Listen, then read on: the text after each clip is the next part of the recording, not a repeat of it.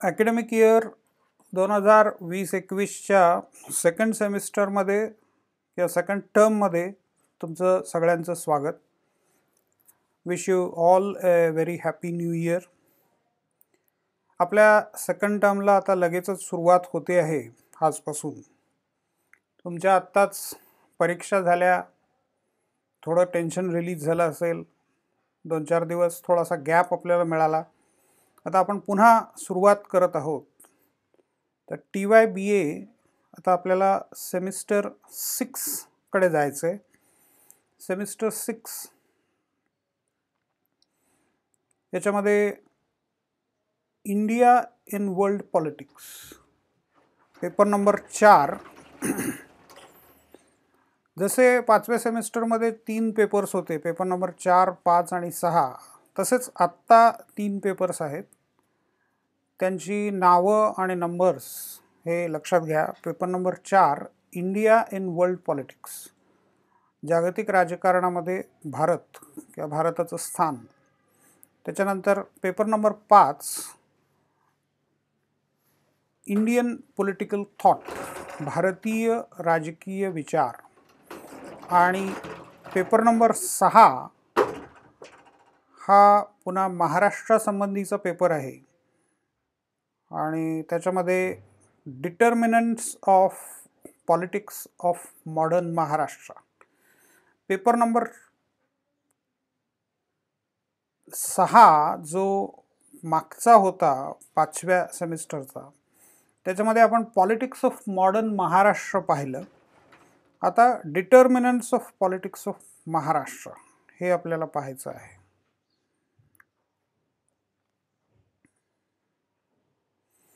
Page load होत आहे तोपर्यंत आपण पेपर नंबर चारला सुरुवात करूया.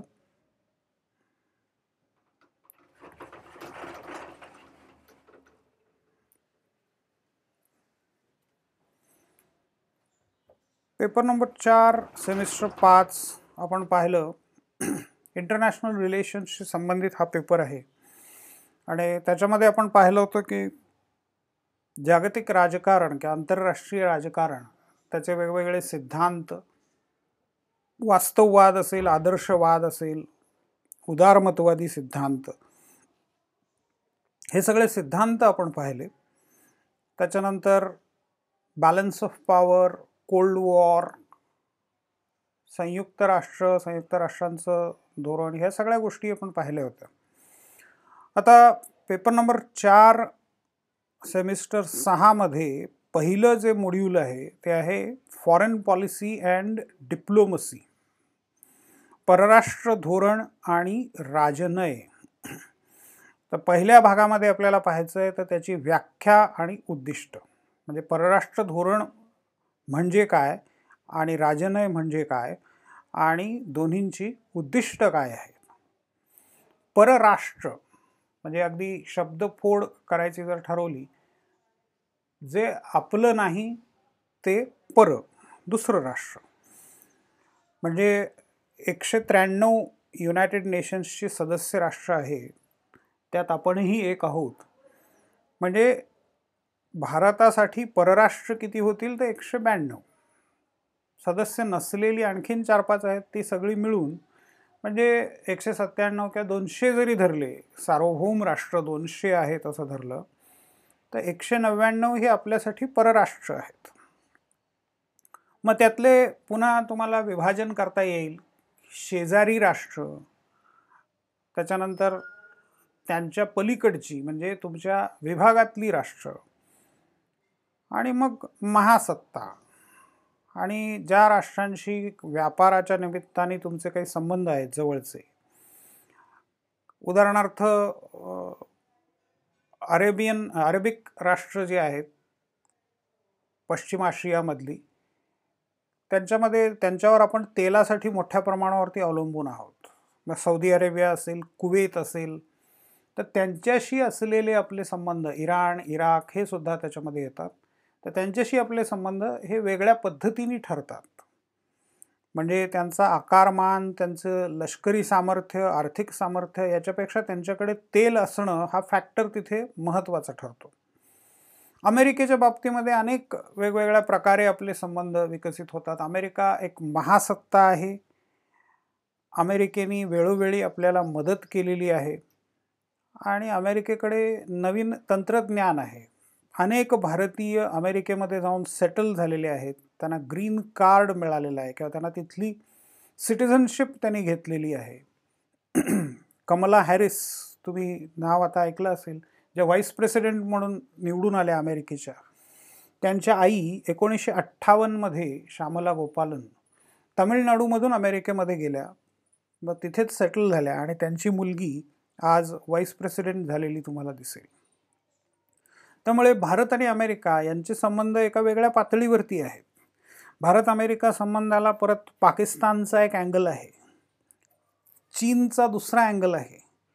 तर हे सगळे गुंतागुंतीचे परराष्ट्र धोर परराष्ट्र धोरण किंवा अमेरिकेच्या धोरणाला किंवा अमेरिकेशी आपल्या असलेल्या परराष्ट्र धोरणाला रशियाचा पण एक अँगल वेगळा आहे. मग रशियाशी मैत्री ठेवायची की अमेरिकेशी ठेवायची? दोघांशी एकाच वेळेला समतोल संबंध कसे ठेवायचे? हे सगळे गुंतागुंत हे परराष्ट्र धोरण या चॅप्टरमध्ये आपण पाहणार आहोत. तर परराष्ट्र धोरणामध्ये कोण कोण सहभागी होतं धोरण ठरवण्यामध्ये? अर्थात पंतप्रधानांची भूमिका पंतप्रधान आणि कॅबिनेटची भूमिका महत्त्वाची असते. परराष्ट्र मंत्री असतात वेगळे. आणि परराष्ट्र सचिवालय परराष्ट्र मंत्रालय जे आहे त्यांचे सचिव मुख्य सचिव आणि मग आय एफ एस नावाची सर्व्हिस आपल्याकडे आहे Indian foreign service. I F एसचा दुसरा एक अर्थ होतो इंडियन फॉरेस्ट सर्व्हिस. आपल्याला इथे फॉरेस्ट सर्व्हिस नाही तर फॉरेन सर्व्हिस बघायची आहे. तर इंडियन फॉरेन सर्व्हिस या सर्व्हिसमधून निवडून आलेले अधिकारी हे परराष्ट्र धोरण ठरवण्याचं सगळं काम पाहतात. आणि परराष्ट्र मंत्रालयाला त्याच्यामध्ये मदत करतात. तर ह्या सगळ्या डिटेल्स हे सगळे डिटेल्स आपल्याला पाहायचे आहेत. डिप्लोमसी असाच आणखीन एक इंटरेस्टिंग विषय आहे. डिप्लोमॅट्स म्हणजे राजनयिक अधिकारी डिप्लोमॅट्सचं एक वेगळंच गूढ वलयांकित असं आयुष्य पहिल्यापासून राहिलेलं आहे. डिप्लोमसी साधारणपणे पहिल्या महायुद्धापर्यंत ही सिक्रेट गोष्ट होती. पहिल्या महायुद्धानंतर हळूहळू हे सगळं उघड होत गेलं. पण आजही बरेचसे डिप्लोमॅटिक ॲक्टिव्हिटीज ज्या आहेत त्या गुप्तपणेच चालतात. डिप्लोमॅट्सना वेगळं स्टँडर्ड असतं. डिप्लोमॅट्सच्या गाड्यांचे नंबर पण वेगळे असतात. राज राजदूत मराठीमध्ये आपण म्हणतो. प्रत्येक देशाचे त्यांच्या मित्रराष्ट्रांच्या राजधान्यांमध्ये दूतावास असतात. आपण एखाद्या देशाला रेकग्नाईज करतो किंवा नाही त्याच्यावरती ते ठरतं. आता इस्रायलला एकोणीसशे अठ्ठेचाळीसमध्ये इस्रायलची स्थापना झाली परंतु आपण इस्रायलला मान्यता दिलेली नव्हती. ती नरसिंहराव सरकारच्या काळामध्ये एकोणीसशे एक्क्याण्णवमध्ये ब्याण्णवमध्ये आपण ती मान्यता दिली. त्यानंतर इस्रायलचा दूतावास स्थापन झाला. म्हणजे जेव्हा एखाद्या राष्ट्राशी संबंध प्रस्थापित होतात त्यावेळेला त्या राष्ट्रामध्ये दूतावास स्थापन होतो. मग हे दूत त्या देशाचं प्रतिनिधित्व करतात. उदाहरणार्थ भारताचे राजदूत अमेरिकेमध्ये आहेत आफ्रिक इंग्लंडमध्ये आहेत फ्रान्समध्ये आहेत पाकिस्तानमध्ये पण आहेत बांगलादेशमध्ये पण आहेत. काही संबंधांमध्ये बिघाड झाले संघर्ष उत्पन्न झाला तर बऱ्याच वेळेला मग राजदूतांवरती राग काढला जातो. आणि मग राजदूतांना सांगितलं जातं की तुम्ही तुमच्या देशामध्ये परत जा. दूतावासांमध्ये हेरगिरी चालते. हे अनेक वेळेला अनेक प्रकरणांमधून अनेक राष्ट्रांशी संबंधित अनेक प्रकरणांमधून सिद्ध झालेलं आहे. काही वेळेला अधिकारी नेमले जातात. त्यांचं वरवर दिसणारं काम वेगळं असतं. प्रत्यक्षात ते काहीतरी गुप्त माहिती काढण्यासाठी तिथे आलेले असतात. मग ते काम करताना पकडले गेले. तर त्यांना सहसा शिक्षा कुठली दिली जात नाही. त्यांना आपल्या देशामध्ये परत पाठवलं जातं. मग त्यांच्या जागी दुसऱ्यांची कोणाची तरी नेमणूक होऊ शकते. पाकिस्ताननी समजा भारताच्या काही राजदूतांना किंवा दूतावासातल्या कर्मचाऱ्यांना परत पाठवलं तर लगेच भारतसुद्धा तेवढ्याच पाकिस्तानी कर्मचाऱ्यांना पाकिस्तानमध्ये परत जा म्हणून सांगतो. हे अगदी अमेरिका आणि रशिया यांच्यामध्ये पण झालेलं आहे. अनेक राष्ट्रांमध्ये हे सतत चालू असतं.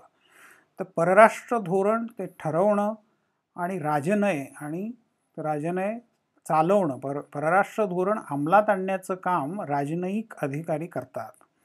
तर ही सगळी गुंतागुंतीची आणि इंटरेस्टिंग अशी प्रक्रिया आहे. आणि याच्यामध्ये डिप्लोमसीचं बदलतं स्वरूप पण आपल्याला पाहायचं आहे. आणि शेवटी सगळ्यात पाहायचं आहे ते determinants of foreign policy with reference to India परराष्ट्र धोरण भारताचं कसं ठरवलं जातं कशा कशावरती ते अवलंबून आहे? ते नेत्यांवर अवलंबून आहे ते भारताच्या भूगोलावरती अवलंबून आहे ते इतिहासावरती अवलंबून आहे भारताच्या तांत्रिक कॅपेबिलिटीजवरती ते अवलंबून आहे भारताच्या लष्करी सामर्थ्यावरती ते अवलंबून आहे भारताच्या आर्थिक गरजांवर अवलंबून आहे किंवा विविध वस्तूंची गरज किती आहे तेलाची गरज किती आहे इंधनाची गरज किती आहे धान्याची गरज किती आहे त्या सगळ्या गोष्टींवरती ते अवलंबून आहे.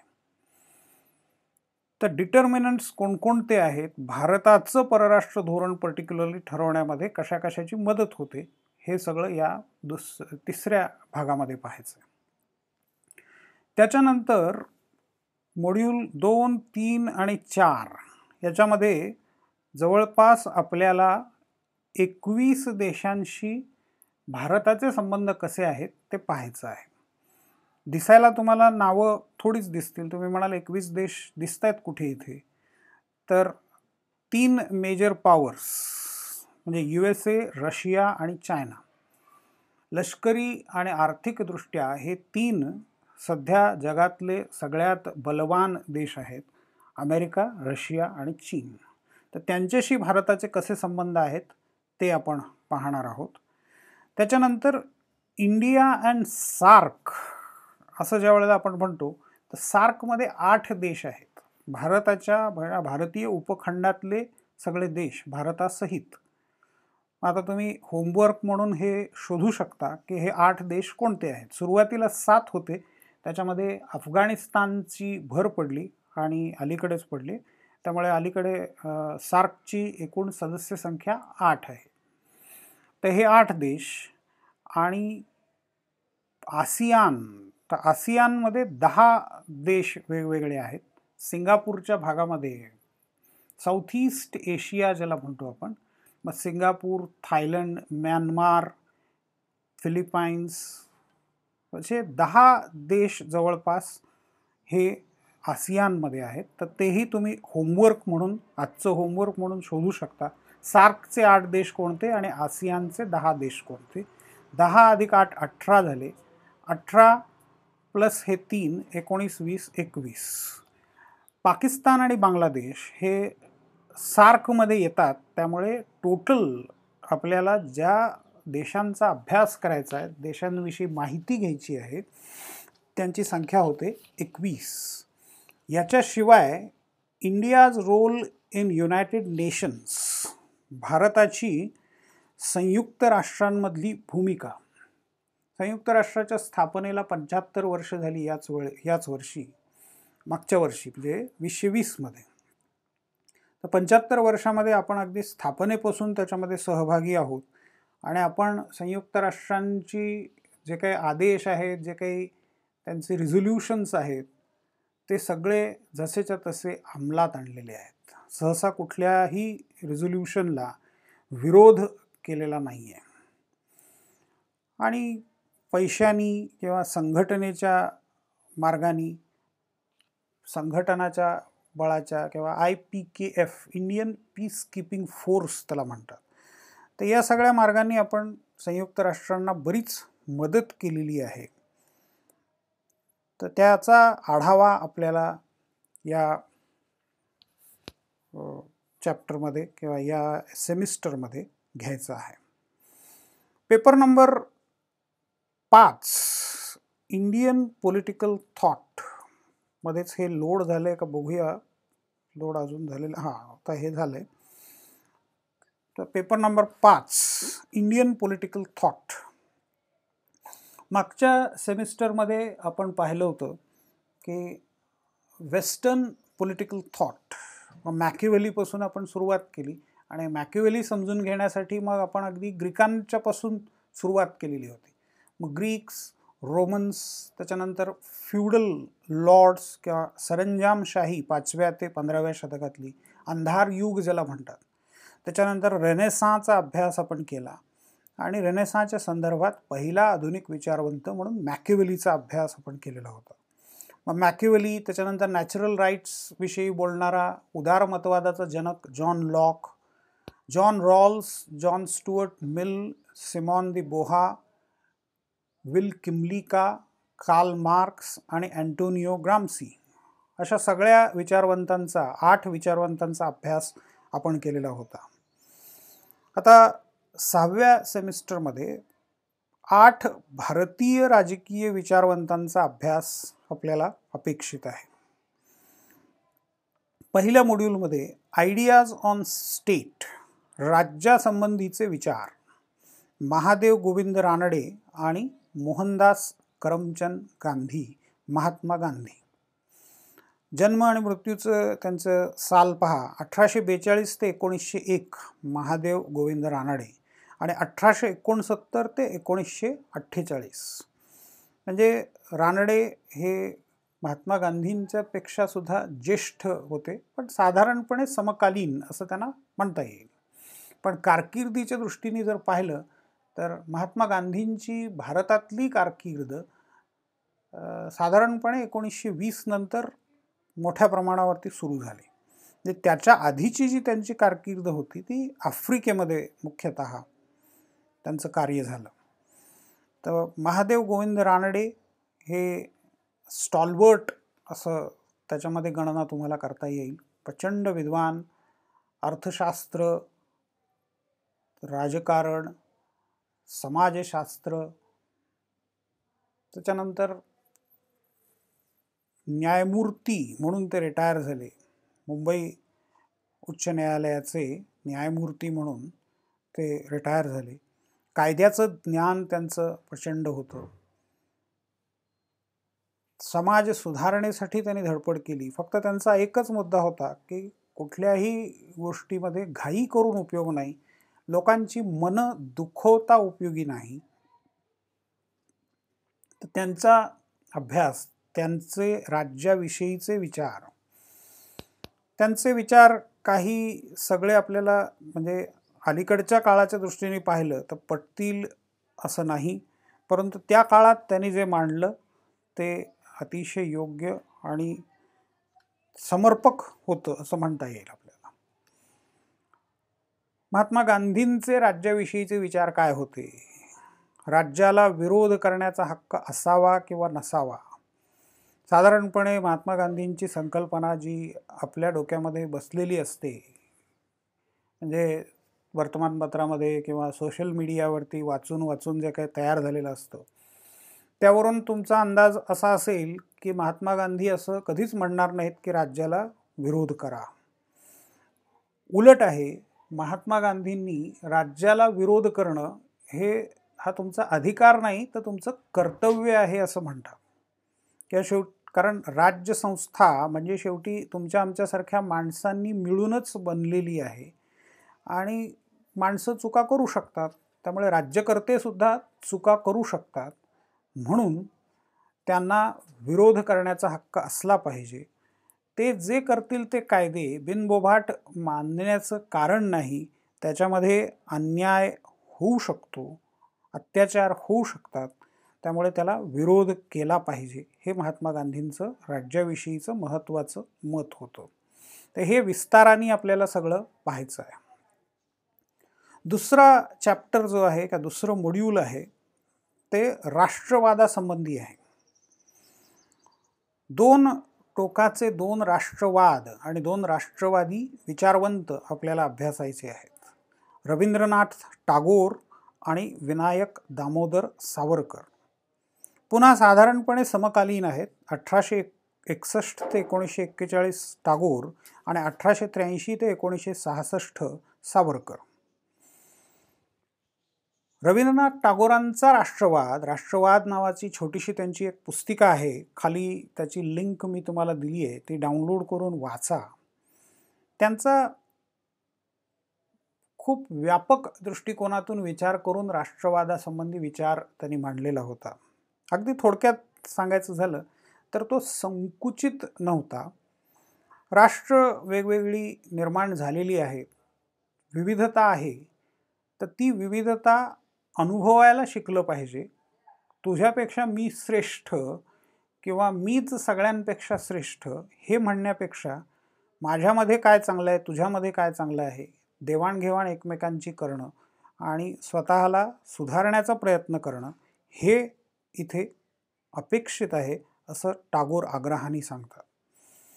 याच्याबरोबर वेगळी भूमिका उलट भूमिका असं आपण म्हणत नाही याच्यापेक्षा खूप वेगळी भूमिका विनायक दामोदर सावरकर घेताना दिसतात. त्यांचा राष्ट्रवाद हा धर्मनिष्ठ धर्मावर आधारित असा होता. आता सावरकर हे बेसिकली रॅशनल म्हणजे विवेकवादी विचारवंत होते. त्यांच्या लिखाणामध्ये विवेकवाद तुम्हाला खूप दिसेल. पुष्कळ गोष्टी त्यांनी असं मांडलेल्या आहेत. म्हणजे आत्ता जे स्वतःला हिंदुत्ववादी म्हणून घेतात त्यांना अडचणीत आणणारे विचारसुद्धा त्यांनी मांडलेले आहेत. त्यांचे विज्ञाननिष्ठ निबंध नावाचे निबंधांचं संकलन केलेलं पुस्तक आहे आणि समग्र सामोर सावरकर वाङ्मय आहे त्याचे अनेक खंड आहेत ते आपल्या लायब्ररीत पण ॲवेलेबल आहेत ते ऑनलाईन पण ॲवेलेबल आहेत ते पण तुम्ही पाहू शकता. तर हे त्याच्यामध्ये विज्ञाननिष्ठ निबंध जे आहेत त्याच्यामध्ये त्यांचे त्यांचं रॅशनॅलिझम स्पष्ट होतं. पण असं असलं तरी ते धर्माधिष्ठित राष्ट्रवादाचा पुरस्कार करतात. हिंदू म्हणजे कोण याची व्याख्या पण त्यांनी केलेली आहे. ज्याची पितृभू आणि पुण्यभू भारत आहे तो हिंदू असं त्यांना म्हणायचं होतं. तर सावरकरांचा राष्ट्रवाद आणि टागोरांचा राष्ट्रवाद हे दोन राष्ट्रवाद आपल्याला पाहायचे आहेत. त्याच्यानंतर पुढचा जो भाग आहे रॅशनल अँड रॅडिकल रिफॉर्म विवेकाधिष्ठित आणि मूलगामी सुधारणा. सुधारक दोन सुधारकांचा अभ्यास इथे आपल्याला करायचा आहे. परत हे दोनही वेगवेगळ्या आपापल्या वेगळ्या क्षेत्रामध्ये काम करणारे वेगळ्या स्तरावर काम करणारे वेगळ्या क्षेत्रामध्ये काम करणारे समाज सुधारक. गोपाळ गणेश आगरकर आणि भीमराव रामजी आंबेडकर डॉक्टर बाबासाहेब आंबेडकर. अठराशे छप्पन ते अठराशे पंच्याण्णव आगरकर अतिशय अल्पायुषी त्यांना म्हणता येईल. आणि अठराशे एक्क्याण्णव ते एकोणीसशे छप्पन्न डॉक्टर बाबासाहेब आंबेडकर. तर दोघांनी रिफॉर्म्स आगरकरांनी तर सुधारक नावाचं वर्तमानपत्र चालवतं चालवलं होतं. आणि ते स्वतःला सुधारक करते असं म्हणवून घ्यायचे. सुधारक करते याचा अर्थ सुधारकचे संपादक. त्यांनी आयुष्यभर सुधारणा सामाजिक सुधारणांसाठी झगडा दिला. त्याच मुद्द्यांवरून त्यांच्यामध्ये आणि टिळक लोकमान्य टिळकांच्यामध्ये संघर्ष झाला वैचारिक संघर्ष झाला. परंतु शेवटी आगरकरांच्या मृत्यूनंतर टिळकांनी त्यांच्यावर जो मृत्यूलेख लिहिलेला आहे त्याच्यामध्ये त्यांचं कौतुकच केलेलं दिसतं. तर आगरकरांनी कोणत्या प्रकारच्या समाज सुधारणा सुचवल्या आणि डॉक्टर बाबासाहेब आंबेडकरांनी कोणत्या प्रकारच्या सुधारणा सुचवल्या? जाती अंताचा लढा हा त्यांचा मुख्य मुद्दा होता. आणि जे दलित म्हणवल्या गेलेल्या जाती आहेत त्यांचा विकास हा आंबेडकरांच्या विचाराचा मुख्य केंद्रबिंदू असलेला दिसतो. तर आगरकर आणि आंबेडकर यांच्या सुधारणांचा विचार आपल्याला करायचा आहे.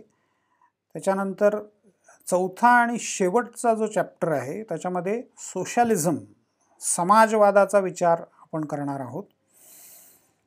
समाजवादी विचार भारतामध्ये आला तो युरोपमधून आला अर्थातच एकोणीसाव्या शतकामध्ये समाजवादी विचार प्रथम युरोपमध्ये विकसित झाला. समाजवादाचे विविध प्रकार आपण पाहिले होते. स्वप्नाळू समाजवाद त्याच्यानंतर मार्क्सचा शास्त्रीय समाजवाद फेबियन समाजवाद तर हे समाजवादाचे वेगवेगळे प्रकार त्याचा परिणाम किंवा त्याचा इन्फ्लुएन्स भारतीय विचारवंतांवरती झाला आणि अनेक समाजवादी विचारवंत इथे पुढे आले. त्याच्यामध्ये मानवेंद्रनाथ रॉय आहेत एस एम जोशी आहेत तर्कतीर्थ लक्ष्मण शास्त्री जोशी आहेत. पण आपल्याला दोन मुख्य विचारवंतांचा इथे अभ्यास करायचा आहे प्रातिनिधिक विचारवंतांचा. प्रातिनिधिक समाजवादी विचारवंतांचा. त्याच्यामध्ये आहेत जवाहरलाल नेहरू अठराशे एकोणनव्वद ते एकोणीसशे चौसष्ट आणि राम मनोहर लोहिया एकोणीसशे दहा ते एकोणीसशे सदुसष्ट. हेही दोघं समकालीन होते आणि असं म्हटलं जातं की नेहरूंच्यामुळे नेहरू आणि लोहिया सुरुवातीला दोघंही काँग्रेसमध्ये होते. लोहियांची कॅपेबिलिटी किंवा लोहियांची क्षमता अर्थात लोहियावादी जे आहेत ते असं म्हणतात की नेहरूंच्यापेक्षा ती काकणभर अधिकच असेल. पण नेहरूंना संधी मिळत गेली सत्ता त्यांच्या हाती आली तर लोहियांच्या हातामध्ये सत्ता फार कमी प्रमाणात आली. नेहरूंचं शिक्षण इंग्लंडमध्ये झालं तर लोहियांचं शिक्षण जर्मनीमध्ये झालं मुख्यतः. म्हणजे त्यावेळेला ते दोन प्रवाह होते इंग्लंड आणि जर्मनी इथे शिकण्यासाठी जाणं. तर लोहिया जर्मनीमध्ये पी एच डी पूर्ण करून आले. लोहियांचा ग्रामीण भारताचा अभ्यास चांगला होता आणि सडेतोडपणा आणि नेमकेपणा त्यांच्याकडे अधिक होता. लोहिया आंतरराष्ट्रीय राजकारणाविषयी पण बरेच मुद्दे ते नेहमी मांडत राहिले. नेहरूंचंही तसंच होतं. तर नेहरू आणि लोहिया यांची तुलना करत त्यांच्या विचारांचा आढावा घेणं हे तितकंच इंटरेस्टिंग ठरणार आहे. तर हा झाला आपला दुसरा पेपर आणि आता तिसऱ्या पेपरकडे आपण येणार. महाराष्ट्राच्या राजकारणाचे निर्धारक घटक determinants of politics of Maharashtra. याच्यामध्ये पहिलं मॉड्यूल आहे पॉलिटिकल इकॉनॉमी ऑफ महाराष्ट्र. महाराष्ट्राचे राजकीय अर्थकारण. पॉलिटिकल इकॉनॉमी हा एक वेगळा विषय आहे अभ्यासाचा. पॉलिटिकल इकॉनॉमीचा अभ्यास करणाऱ्या वेगवेगळ्या स्वतंत्र इन्स्टिट्यूट्स आहेत. पुण्यामध्ये आहेत मुंबईमध्ये आहेत जगभर आहेत. तर पॉलिटिकल इकॉनॉमी इकॉनॉमी ही कधीही पूर्णत स्वतंत्र नसते. इकॉनॉमिक्स हे शास्त्र आहे. समाजशास्त्र. इकॉनॉमिक्समध्ये वेगवेगळे फॉर्म्युलाज ते देतात. वेगवेगळ्या थिअरीज मांडतात. काय केलं म्हणजे काय होईल? आर्थिक विकासासाठी काय काय करावं लागेल? तर हे आडाखे बांधलेले असतात पण ते प्रत्यक्षात येताना राजकारणाशी त्याचा जवळचा संबंध असतो. अर्थकारण हे नुसतं कधी चालू शकत नाही तर ते नेहमी राजकीय अर्थकारण असतं. म्हणजे एक साधं उदाहरण मी नेहमी देतो की एखादा पगारदार नोकर आहे पगारदार माणूस आहे.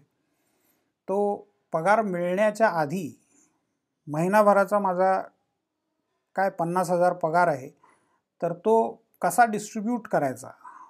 त्याचं सगळं प्लॅनिंग करतो. त्याच्या दृष्टीने ते मंथली पर्सनल फायनान्शियल प्लॅनिंग झालं. की मी इतके पर्सेंट शेअर शिक्षणासाठी वापरेन इतका पर्सेंट शेअर हा ट्रॅव्हलिंगसाठी जाईल इतका फूडसाठी असेल इतका इलेक्ट्रिसिटी आणि बाकीच्या युटिलिटीजच्या बिलसाठी असेल मग तो सगळं प्लॅन करतो आणि एवढे मी सेविंग्स करेन. वीस टक्के सेविंग करेन महिन्याला. मग जे मला पुढच्या भविष्यासाठी उपयोगी पडतील. किंवा दहा टक्के मी सोन्यामध्ये गुंतवेन. मग हे वीस आणि दहा टक्के तो बाजूला काढणार असतो. मग हे सगळं त्याचा प्लॅन असतो. प्रत्यक्षात पगार हातात आल्यानंतर दोन तीन घटना अशा घडतात की त्याला कुठेतरी गावाला जावं लागतं तिथे जाऊन काहीतरी पैसे खर्च करावे लागतात मग ते आईवडिलांसाठी असतील नातेवाईकांसाठी असतील शेतीसाठी असतील किंवा अचानक उद्भवलेला एखादा प्रसंग असेल. मग त्याचे जे तीस टक्के आहेत ते सेव्ह होत नाही ते कशामुळे सेव्ह झाले नाहीत? त्याला प्लॅनिंग त्यांनी केलेलं होतं. म्हणजे इकॉनॉमिक्स त्याचं चांगलं होतं. पण वस्तुस्थिती जी आहे ती त्याच्यापेक्षा डॉमिनंट आहे हे दिसतं.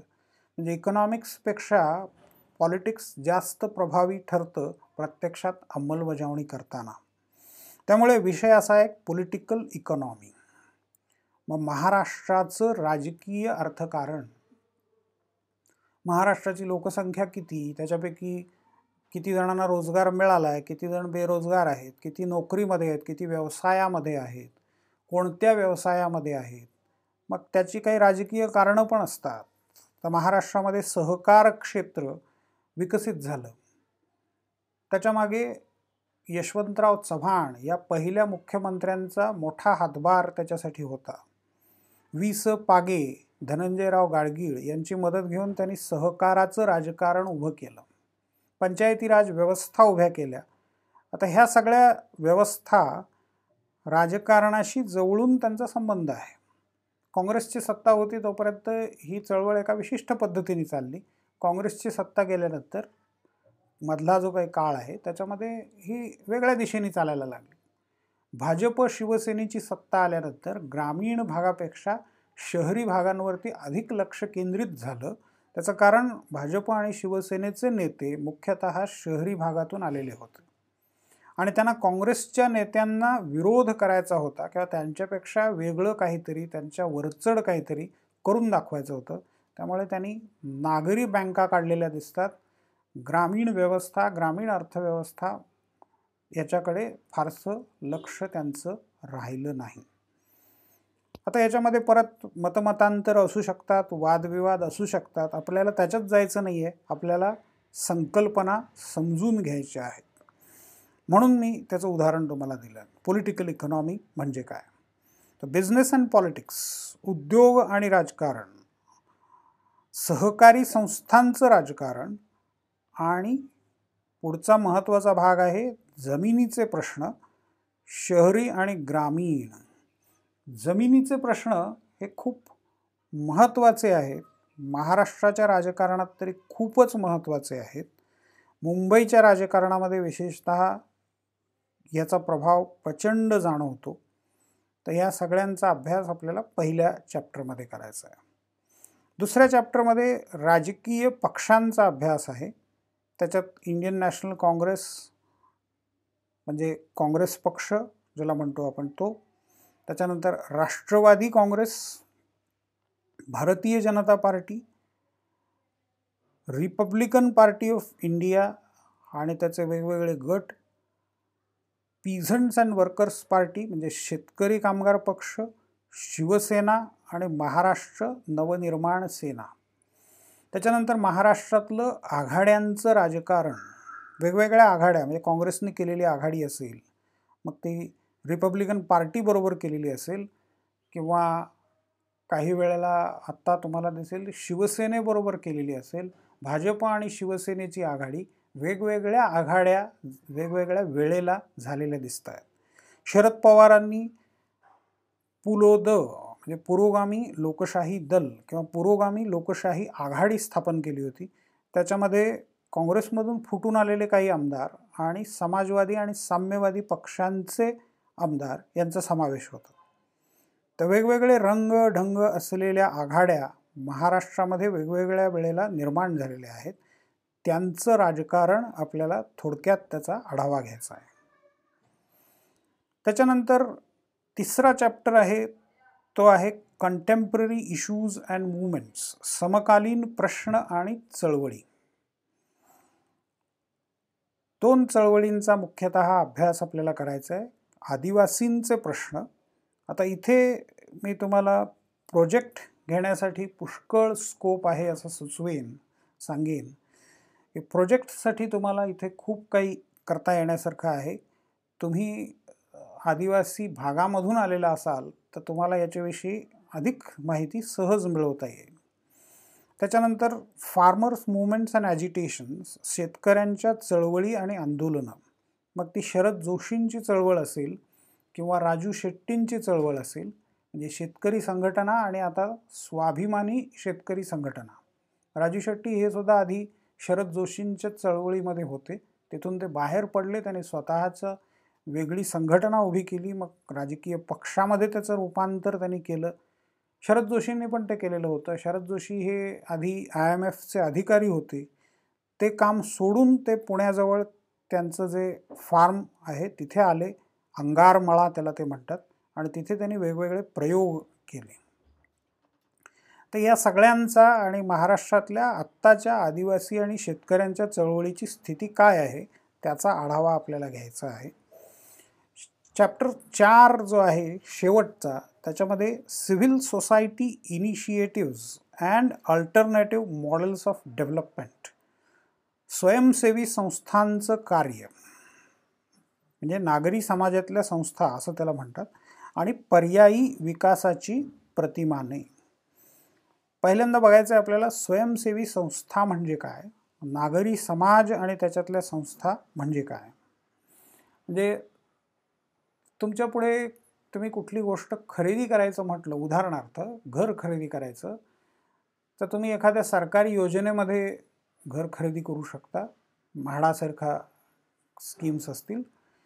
किंवा तुम्ही ओपन मार्केटमध्ये जाऊन तुम्हाला हव्या त्या बिल्डरचं सिलेक्शन करून त्याच्या स्कीममध्ये फ्लॅट खरेदी करू शकता.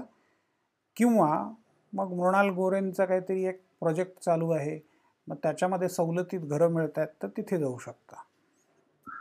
तर ओपन मार्केट सरकारी योजना आणि तिसऱ्या ज्याला स्वयंसेवी संस्थांनी चालवलेल्या योजना असं म्हणतात. स्वयंसेवी संस्था अनेक क्षेत्रांमध्ये कार्य करतात. आरोग्याचं क्षेत्र असेल पाणी पुरवठ्याचं क्षेत्र असेल स्वच्छतेचं क्षेत्र असेल शिक्षणाचं क्षेत्र असेल उद्योगाचं असेल किंवा भूसंपादन आणि जमिनीचं राजकारण याच्याविषयी याच्या संदर्भात काम करणाऱ्या संस्था असतील. अनेक तऱ्हेच्या संस्था आहेत. त्यांचा थोडक्यात अर्थ समजून घेणं उदाहरणं पाहणं आणि त्यांनी चालवलेल्या चळवळी. उदाहरणार्थ आता अण्णा हजारे आणि त्यांचा हिंद स्वराज ट्रस्ट यांनी राईट टू इन्फॉर्मेशन याच्यासाठी माहितीच्या अधिकारासाठीची चळवळ चालवलेली होती. त्याच्यानंतर पर्यावरण रक्षणासाठी अनेक चळवळी चालवल्या गेलेल्या आहेत. या सगळ्यांचा आढावा घेणं हे या शेवटच्या चॅप्टरमध्ये अपेक्षित आहे. तर हे झाले आपले तीन चॅप्टर्स तीन पेपर्स आणि आपल्याला सहाव्या सेमिस्टरमध्ये जे अभ्यासायचं आहे ते थोडक्यात आपण इथे पाहिलं. उद्यापासून पेपर नंबर चारला आपण सुरुवात करूया. आंतरराष्ट्रीय राजकारणामध्ये भारताचं स्थान.